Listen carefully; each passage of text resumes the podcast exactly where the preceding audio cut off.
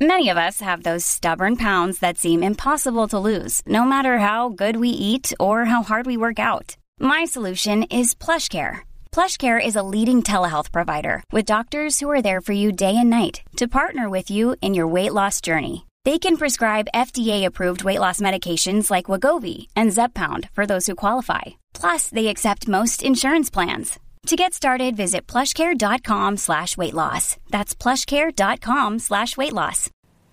This is Twisted Travel and True Crime. Welcome aboard. When I considered what case to share with you today, I searched my mind for a case that I couldn't forget, and this was the one. I read it about a year ago, and every now and then it pops into my brain, leaving me a little more anxious and disgusted. This is one of the goriest cases I have ever read about. There's no happy ending. It's been frustrating and maddening researching this case. I read article after article and watched video after video, and I still feel incomplete, dissatisfied, and disgusted. Maybe the boat noises will be a happy distraction today. We are headed to Nigeria. The history of Nigeria can be traced to settlers trading across the Middle East and Africa as early as 1800 BC. Ibadan, where this case takes place, is about a hundred miles from the Atlantic coast. It is said that the earliest group of settlers in Ibadan were fugitives from justice. They were expelled from nearby villages. It remains fairly lawless and even corrupt today. Recorded history begins in 1829. Many of the people living in Ibadan originated from the Yoruba people, who are one of the largest three ethnic groups in Nigeria. Today, the city has many attractions, including zoos, aquariums, nightclubs, cultural and educational tours. Just outside the city lays farm fields and forest. It was mid March 2014. A motorcycle taxi driver, locally called an Okada driver, took passengers where they wanted to go. This man was named Lanre Adeku, and he was driving two passengers towards the Soka forest. It was a beautiful night. Birds were singing, and there was a balmy breeze. If you were quiet enough, you could hear the wind moving through the trees. The nearest city, Ibadan, got its name from the phrase Iba Odin, which means the edge of the meadow. It holds over 6 million people and is the third largest city in Nigeria. The Soka forest isn't far from Ibadan, just a short motorcycle ride away. The drivers were heading toward a brushy, wooded area. The two passengers were giving the driver directions. They passed an old publishing company, and a little while later the driver sees some burnt out vehicles ahead. The road to the forest is just past them and is more of a walking path than a road. The men stop here, and at some point Lanre is kidnapped. He has walked into the forest and is never seen again. His friends and co-workers back in town are wondering where he is and they have a right to be worried because he's not the first driver to disappear. In fact, there have been an unusual number of disappearances in the city over the recent years. Not just of drivers, it's people from all walks of life, ages, and genders that are missing. Reports to police have led nowhere. Nothing has been done, yet more and more people are vanishing. Later that afternoon, a friend of the driver gets a text. The text says, I've been kidnapped. Lanre's everyday phone was taken, but he was able to hold on to his other work phone. He told his friends that he was being held with eight others in an underground cavern in the forest. He begs his friends to come find him because people are being killed all around him. His friends work together and they come up with a group of about 40 young men to go and help in the search. They drive out to the Soka forest where they see their friend's motorcycle in a nearby river. They also see piles of clothes and human hair beside the old burnt out vehicles. Suddenly a shot rings out, and the men scatter and hide. They call for more friends to come and help. I think this is telling that the men don't call the police. They don't trust them. After some time goes by, the men, now numbering closer to a hundred, make a second attempt at entering the area. As they creep past the dense trees and bushes, following small trails, the scene opens up into a rather large grassy area. There was a tiny black building close to the entrance, that was full of shoes of several different sizes, belonging to men, women, boys, and girls. Behind that is a large, abandoned warehouse. The men know their friend is here somewhere, and this strengthens their courage. As they draw closer to the warehouse, they find a barbed wire fence covered with shrubs. It was nearly impossible for them to get through. Luckily, they were able to cut some of it away and make a small entrance.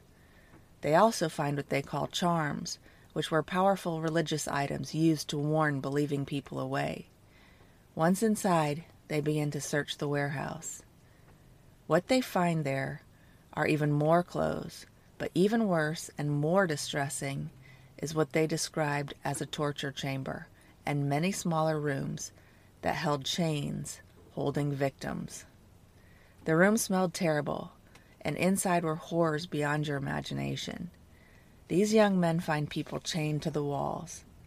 There were 18 living males and five females who were just skin and bones.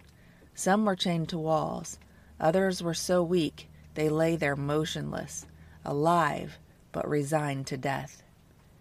At this point, the riders call the police, but they didn't leave. One of the victims, a woman, took her last breath as her rescuers tried to help her. Just outside, not far from the living victims, they find the remains of 20 decomposing bodies. One of the locals who visited the site later described the scene like this No description is too much to express the horrors here. In the isolated bush, life is hellish, brutish, loutish, and nasty. It's distasteful, barbaric, and fetish. It's better read and heard than seen. If you go there once, you could find it difficult to eat your next meal. Flies of different sizes and colors were feasting on the bodies. The bodies were in different positions, and the odor was unbearable. As the police were on their way, the men were breaking people loose from their chains to free them. The men were also calling friends and family. Huge crowds were gathering. Some were bringing food for the victims, and some were looking for missing family or friends. And to be frank, some were there out of curiosity. A woman was found alive and brought out of the bushes. She had blood covering her body. When the police asked her how she got to the place, she muttered a few incoherent words and then fainted. Everywhere they looked, they saw death. There were skulls of humans. There were bones and other body parts found even further into the bushes. There were open graves where bodies had been dumped. There was a makeshift guillotine, and there were clots of blood all over the floor of the room. One man was arrested, who police thought may have been involved. Five men who claimed they were hired security who worked nearby were also arrested because police believed they should have heard something or known about what was going on in the warehouse and should have called the police.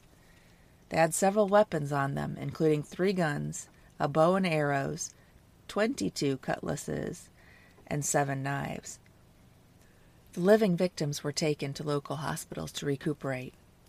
Word spread quickly throughout the neighborhoods. People were showing up in mass. Police couldn't manage the crowds.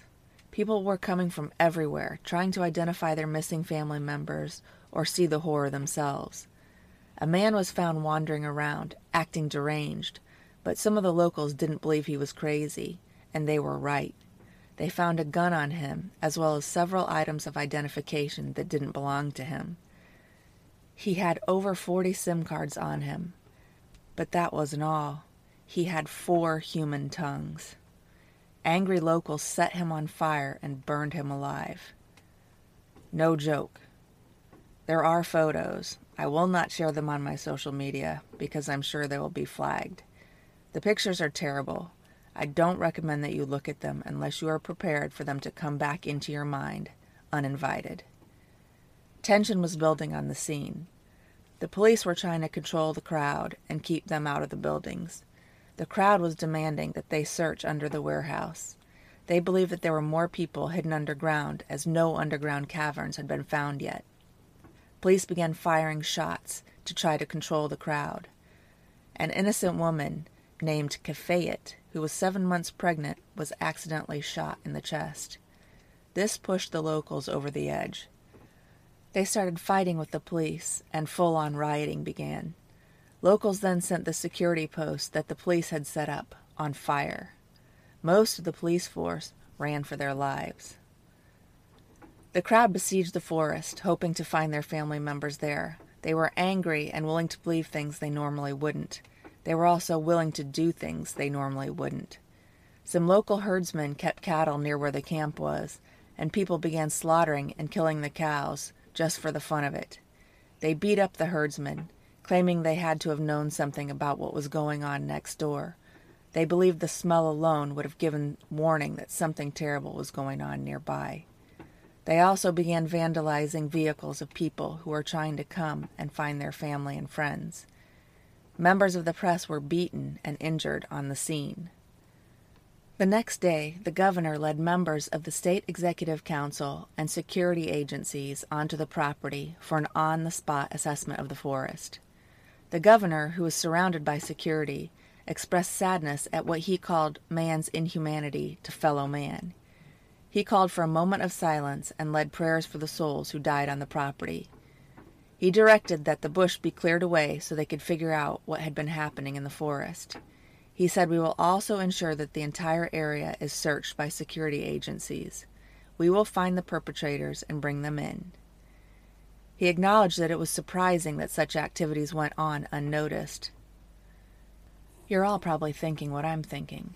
What good are forensics going to do after hundreds of people contaminated the scene and the perpetrators have had plenty of time to get away? The governor then urged the people to be conscious of security, and if they saw anything strange, they should report it to the police. He asked for order and placed a police presence back on the scene. Two days after the victims were found, when police were asked what they had found in the forest, they said they had found a woman there who claimed she had been raped repeatedly and had given birth while being kept captive. She never saw her babies, multiple babies, after giving birth to them. Another officer claims to have found a pen with a large live crocodile inside it. It was believed that the crocodile was fed with human remains. Locals still came and went from the scene, but there was no more rioting. There seemed to be a silent agreement that police and locals would tiptoe around each other. Families were still looking for their missing loved ones, after all. That same day, police began questioning the living victims as they regained their fitness and mental ability.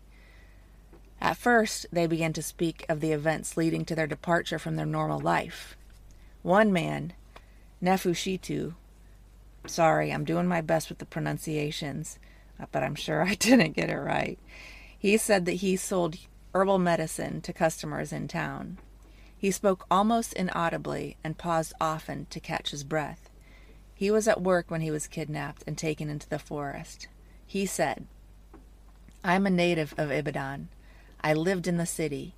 I sold herbal medicine to people and I was doing business on the day I was kidnapped about four months ago. After going around the area where I had customers, I felt tired and decided to rest in the gate area.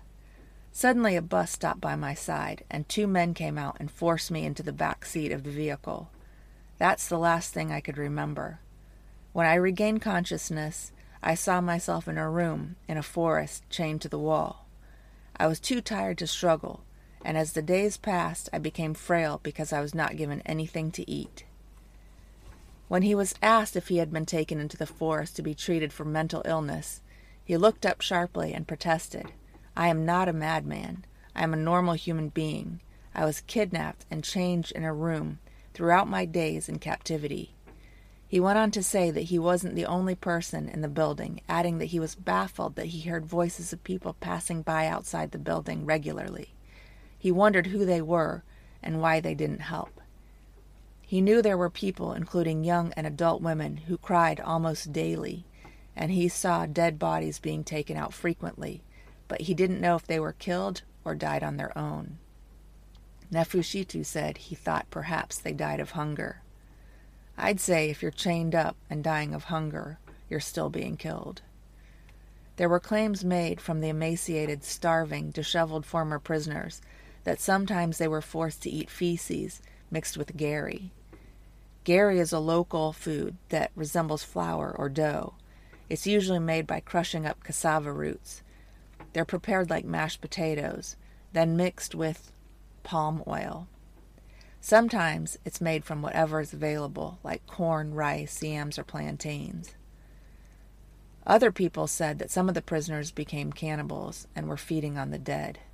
This may be why some of the victims remained quiet or denied remembering anything when they were in captivity. Others may have thought it safer to just keep quiet in case their captors returned for them. Some of the victims would only give their names, but one woman named Titi Dokpesi, I tried, was willing to tell her story. She was 45 years old, but she looks like a woman in her 60s. She said, I live at Wo- Awolo compound in Ibadan. I'm not mad, and I am not an old woman. Two months ago, I was in front of our house when some men grabbed me and said I was under arrest. Before I could protest, I was put in a bus and driven away. We didn't go to any police station, and I still don't know how we reached the forest. I had some money with me, and they took it. I'm only 45, but in the few months I spent there, I aged quickly for lack of care. We were only fed once in a week. When she was asked if she was raped by the men who abducted them, and if truly there were women who gave birth in the house, Titi said she was left alone and was too afraid to notice such activity. She kept to herself in a corner of a room, chained to the wall, and she spent most of her time praying. She didn't know if anyone gave birth there, but she knew that people were dying. Another victim reported that she was leaving her home and entered a taxi, and that's the last thing she could remember until police rescued them. When she was asked whether she saw her captors killing people and selling their body parts, she said, I think such things did happen, but it didn't really register because I tried to keep my mind blank. I can remember seeing people falling down. I can remember that some were taken away, and if they never returned, it didn't really mean anything to me until Saturday. It was as if I woke up from a slumber. At this point, the victim's countenance changed, almost as if she were going into a trance, and she no longer answered or responded to any other questions. It's fascinating to me how people respond so differently to extreme stress. Some try to please their captors, some fight until the last second, and others retreat into their own minds, ignoring everything around them. The nurses in the hospital were protective of the victims. They made it clear that two days wasn't enough time for them to recover, and that the victims may need to be treated for a very long time. The nurses tried to appease the growing crowds who demanded that the victims give them time and attention. The nurses told them that perhaps there will be more information forthcoming in the future. Three days after the first victims were found, the grounds were in the process of being searched and torn down. Police were digging up the area to search for any underground t- caverns holding more prisoners, but they stopped midway. The governor was asked why the demolition had stopped. His response was that the forensics team was on its way. Odd, since he was the one to allow the digging to begin, and now the crime scene was partially destroyed. The governor also directed environmental health officers to fumigate the forest and the entire area to prevent the outbreak of any epidemic. This required everyone to clear the property. Police told the crowd of onlookers that they needed to leave so that no more evidence would be destroyed. The governor also assured them that the next day the demolition and clearing would continue. Hey, it's Kaley Cuoco for Priceline. Ready to go to your happy place for a happy price? Well, why didn't you say so? Just download the Priceline app right now and save up to 60% on hotels. So, whether it's Cousin Kevin's Kazoo concert in Kansas City, go Kevin, or Becky's Bachelorette Bash in Bermuda, you never have to miss a trip ever again. So, download the Priceline app today. Your savings are waiting. Go to your happy place for a happy price. Go to your happy price, Priceline. This episode is brought to you by Shopify. Whether you're selling a little or a lot, Shopify helps you do your thing, however you cha-ching. From the launch your online shop stage, all the way to the we just hit a million orders stage. No matter what stage you're in, Shopify's there to help you grow. Sign up for a $1 per month trial period at shopify.com slash special offer, all lowercase. That's shopify.com slash special offer. On the fourth day, the governor issued a plea asking locals not to take the law into their own hands when they suspected anyone. Instead, they should report the suspect, and law enforcement agents would come and get them. This was done because several mentally ill people were suspected of being part of the massacre in the Soka forest. Two mentally ill men, I'm using their terms, not mine. They were completely innocent. They had been lynched. This was all because of the single man who pretended he was mentally ill on the first day and was set on fire. The fear and anger led normal people to believe that anyone acting differently or odd might be associated with the killings. Later that day, ten more mentally ill people were brought into the police department. A police spokesman announced that eight suspects had been arrested and that the investigation was still ongoing. Day 5. Locals still believe there's an underground chamber that hasn't been discovered. According to police, no one has been found yet, but residents claim that the commercial motorcyclist was still missing. They said the last time the cyclist reached out to them was three days earlier, and they suspected that his phone battery had gone dead. They claimed that he had called and he told them that he could feel people walking above him, but that no one could hear their calls for help. On site, on day five, things were relatively quiet. There was very little activity. A few police officers and an armored vehicle were stationed outside the entrance to the forest. Why was no one searching for these men who were trapped underground? This was the day when bad news got worse. When the news broke about the victims in the forest, many Nigerians, including the governor, wondered how the killers were able to exist without anyone noticing or informing the police. Now news was coming out that residents near the estate knew all along that something sinister was going on, but they were repeatedly assured by police that everything was okay. Residents identified a man who had been seen as the leader of the kidnappers' compound. His name was Gabamosi. He was said to have had tribal tattoo marks on his face. A few years earlier, the residents had said they had noticed a small group of people would bring other people in chains to the river to bathe. They were concerned enough about it that the resident association took the matter up. Some of them went into the compound and met with Gabamosi.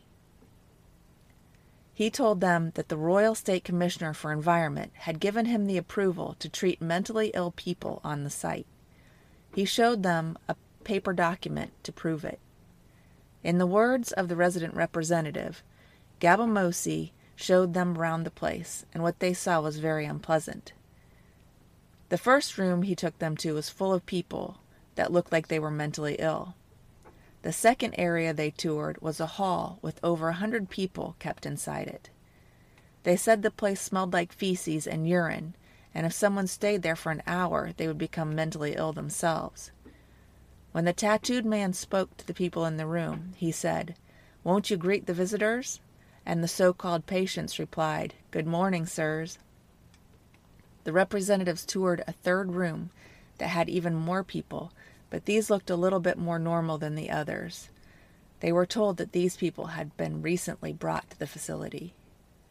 The tattooed man went on to explain that he was working for the state government to rid the streets of mentally ill people by picking them up off the streets and caring for them in the facility. The residents were also told that if they wanted to support the mentally ill, they could bring food and clothes to him whenever they wanted. The representative said that everything had seemed on the up and up at the time.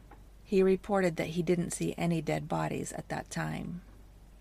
Years later, the residents were shocked to hear the state government denying that they were aware of the activities going on inside.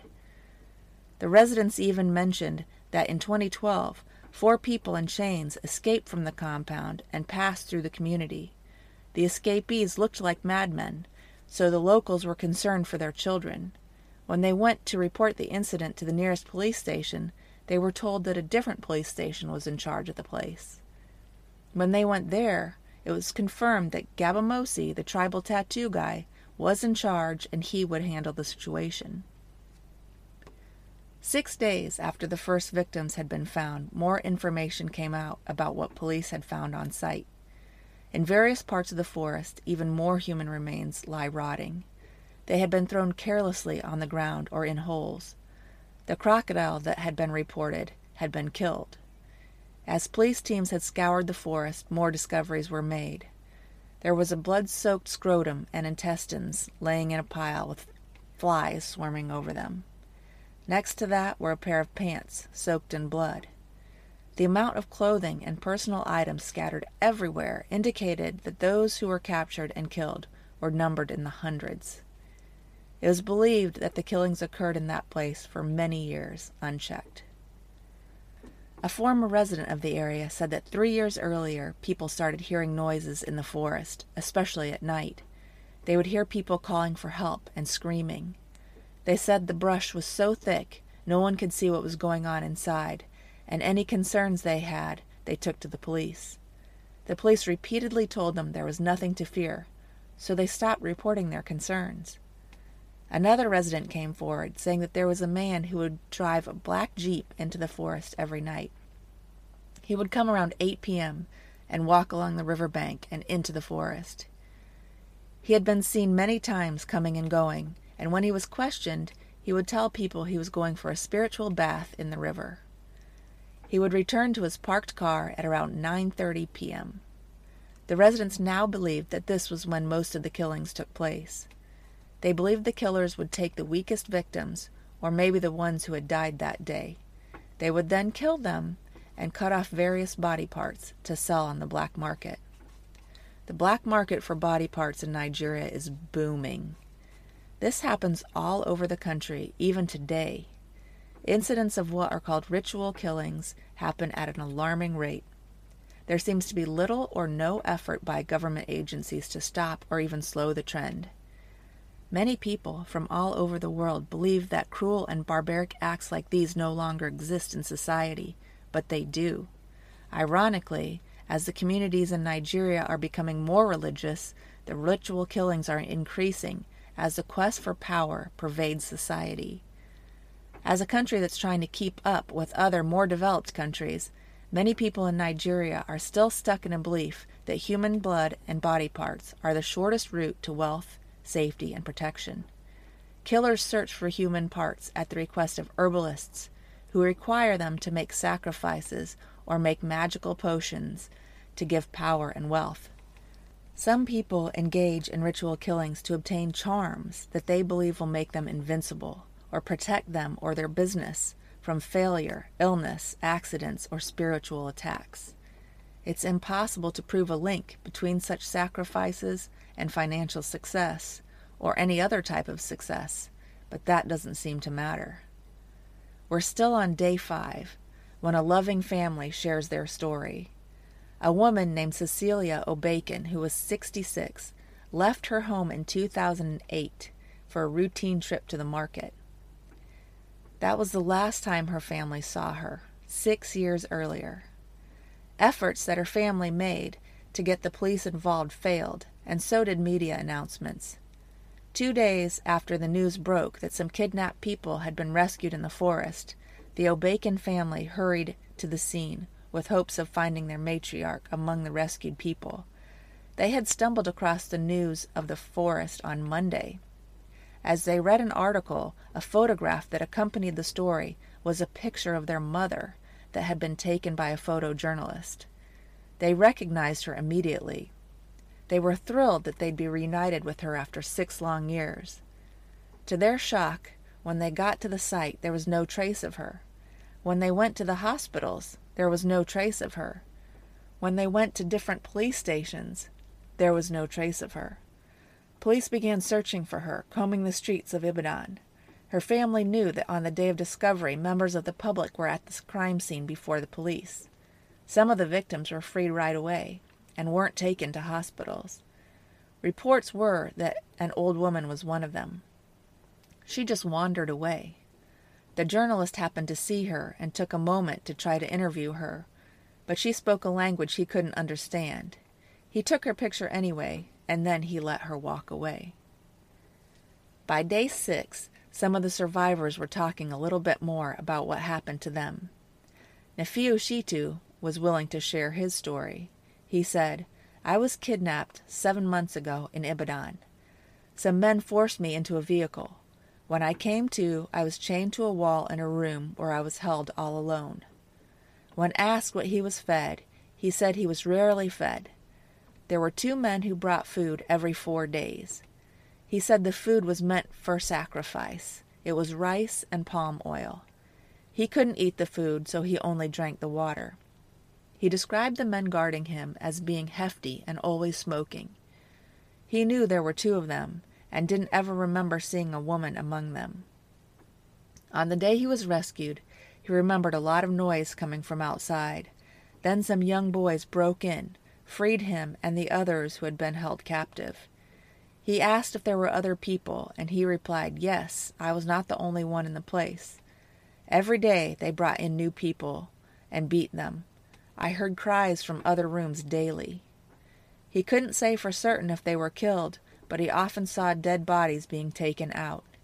He was kept alone in a small room without a roof. When it rained, he got soaked. The woman, Titi, that I spoke of earlier, told more about what happened to her. She said she was kept in a room with other women. She didn't know what happened to them, but she witnessed men coming into the room and beating them. Later they would bring food, but the food wasn't good. When she asked what they were fed, she said she couldn't remember. She just remembered that she didn't like what they were being fed.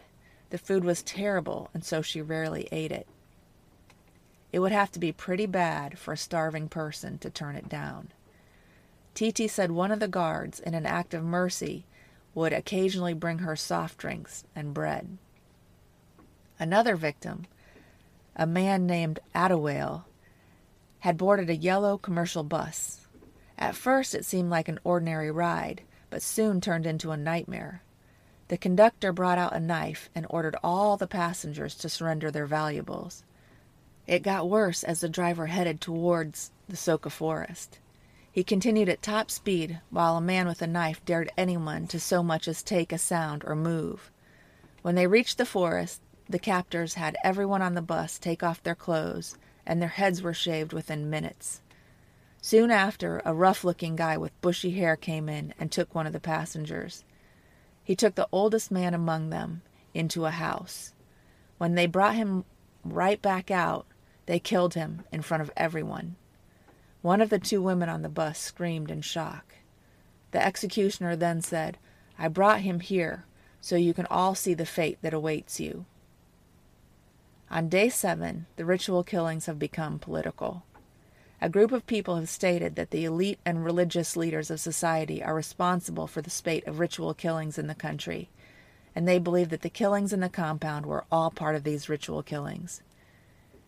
It has become normal for hundreds of Nigerians to lose their lives to killers, called headhunters. It's also been noted that the number of ritualist killings goes up around the time of elections. This is repeated over and over. Some of these killings may be from people who are rooting for their new potential leader, or from the actual leaders themselves, who are hoping they might become the new powerhouse in Nigeria. It's believed that many of the ritualistic killings that were happening inside the compound were not only sanctioned by police and higher ups in the government, but were also encouraged. Day 9. Finally, some good news. Sort of. 72 year old Cecilia Obekena, who was held captive at the compound and who was reported lost, has been found. She was found wandering around Tollgate area where a mechanic who had read about her story found her. She couldn't speak clearly, she spoke gibberish, but when given food and drink, she ate heartily. She wouldn't drink from the bottle of water she was given. Instead, she poured it into a bowl and drank from that instead.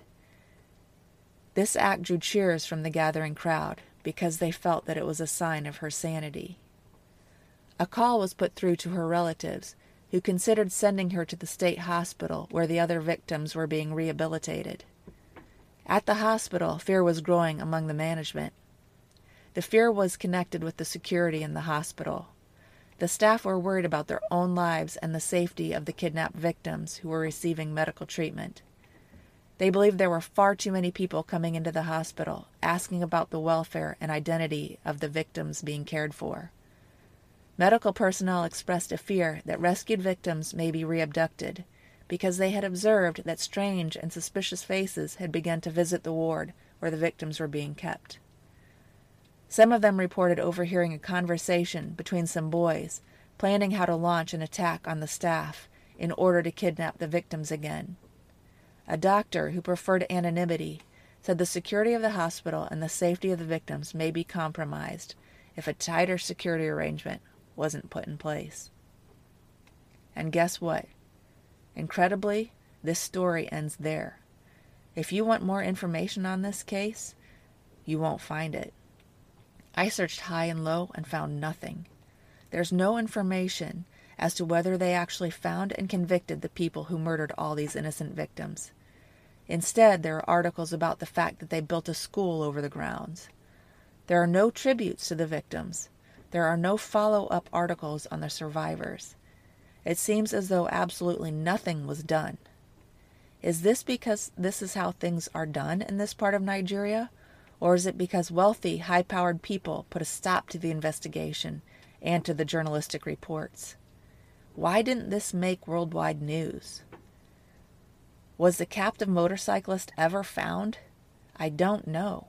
I want to know. I want the proper people punished, both the murderers and the people who paid them. It's infuriating. The fact that so many people in Nigeria believe in the powers bestowed upon them by ritualistic killings means that these types of murders won't stop. These aren't dumb people who believe in these powers. Many are wealthy, well educated people from different socio-economic backgrounds, some who hold very high positions in government. Unless these herbalists or witch doctors or whatever name you want to give them start placing importance on something else, something besides human sacrifice, maybe it could be something like kindness or acts of charity, these murders will continue, and that is truly horrifying. Thank you so much for listening today. I hope this episode didn't break your spirit. I promise next week's episode will be much more upbeat and less gory. It will be a twisted travel episode where no one gets killed, but maybe somebody comes close to being killed. If you enjoyed this episode, please consider becoming a sponsor. There are links in the episode description that will allow you to do so. You can become a monthly sponsor or you can give a one time donation. Please give the podcast a five star rating and review and share it with a friend. If you'd like to see my resources, they are also in the show description. Once again, thank you so much for listening. I'd like to wish you all fair winds and following seas.